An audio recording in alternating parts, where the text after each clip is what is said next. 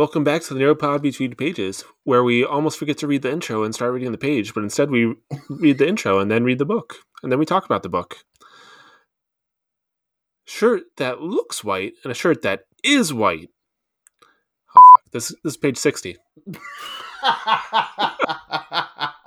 shirt that looks white and a shirt that is white, he countered. A person isn't the same as a shirt, Kostrel said with, with vast disdain. Ithilurian looked all soft and rosy like Emberlee, but her hair felt like a horse's tail. You know it wasn't real. Glamourie isn't just for fooling eyes, Bast said. It's for everything.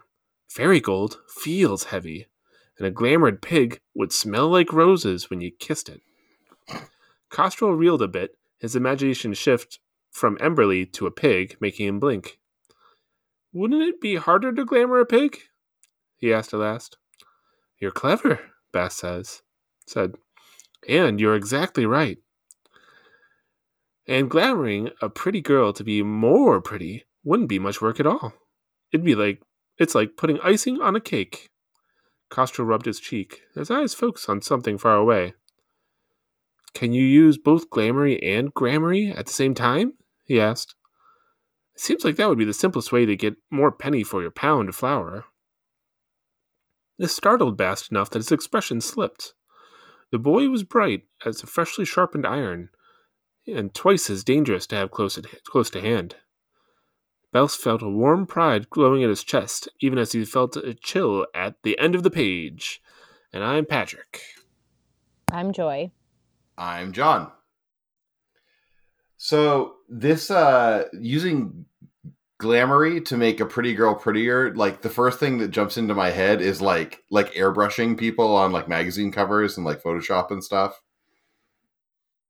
And I don't have a whole lot else to say about that, I guess, but that's just what pops into my head because we probably don't need an entire uh discursus on like bad like and unrealistic beauty standards in our modern Yeah. society. That that's a whole that's a whole thing. Um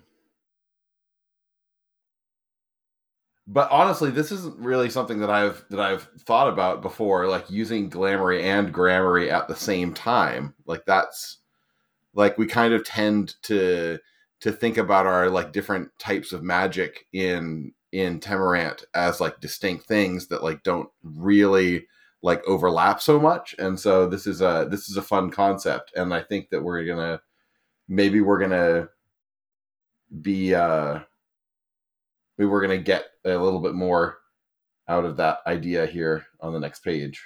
I do Yeah. feel like Go ahead. this the shirt that looks white and a shirt that is white are a little bit easier for me to wrap my head around. Like the Yeah. opposite of what RJ was saying before, this tangible thing is like I could understand that Bast looks like he's wearing a pair of boots, but if you catch him out of the corner of your eye, you could see that they're not really boots at all.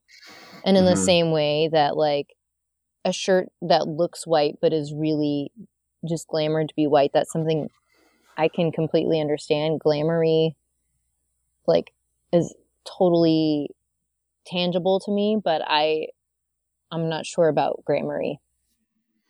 Yeah, like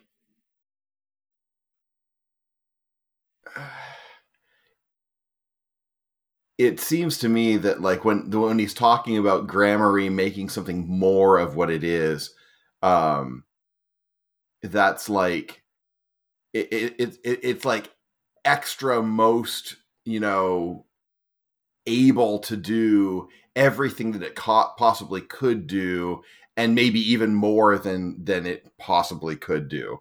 Um you know when i was thinking about like like the extra grammarie knife you know it to me that thing that, that makes me think of like a knife where you know you're you're especially likely to get in like just the lucky cut with it you know or like it's gonna it's gonna in a in a really unlikely way like find just that little chink in the armor and and slide past the defense or you know a fire is going to is going to burn hotter than it would otherwise given the the actual fuel that it has you know or or you know consume faster or or that kind of thing Sure.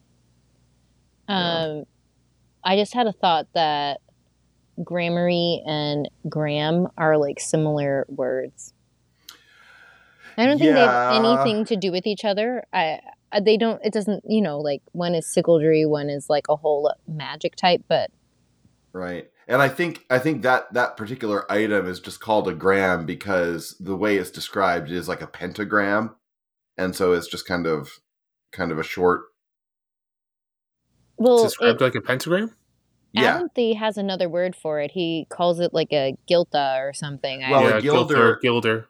yeah, the gilder is is a, is a gram right, um and it's also right. a a like your it's like also your like identification that you that you actually a yeah. as an arcanist yeah that's right. um a rj was asking in the chat isn't grammarie a kind of like magical tome that's a grimoire Yeah, that's right. That's a grimoire. yeah Um, so now I'm thinking about gram-negative bacteria. That's definitely not related. i have no idea what that is you're gonna have to tell me What graham that is later, crackers 'cause- and what else? What else? Graham Graham can we crackers. think of?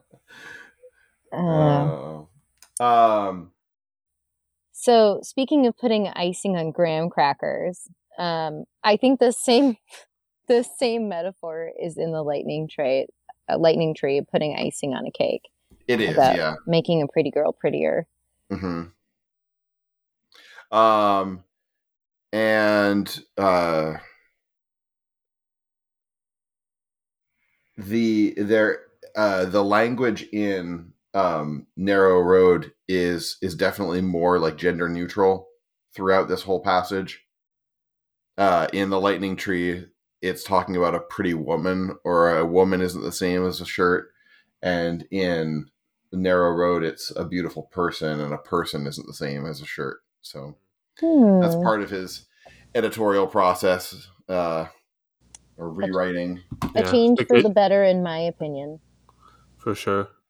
That could also lead credence to Nick's theory that he's having trouble with the third book because he's trying to change all those little things. Yeah. boy no wonder he's depressed about it.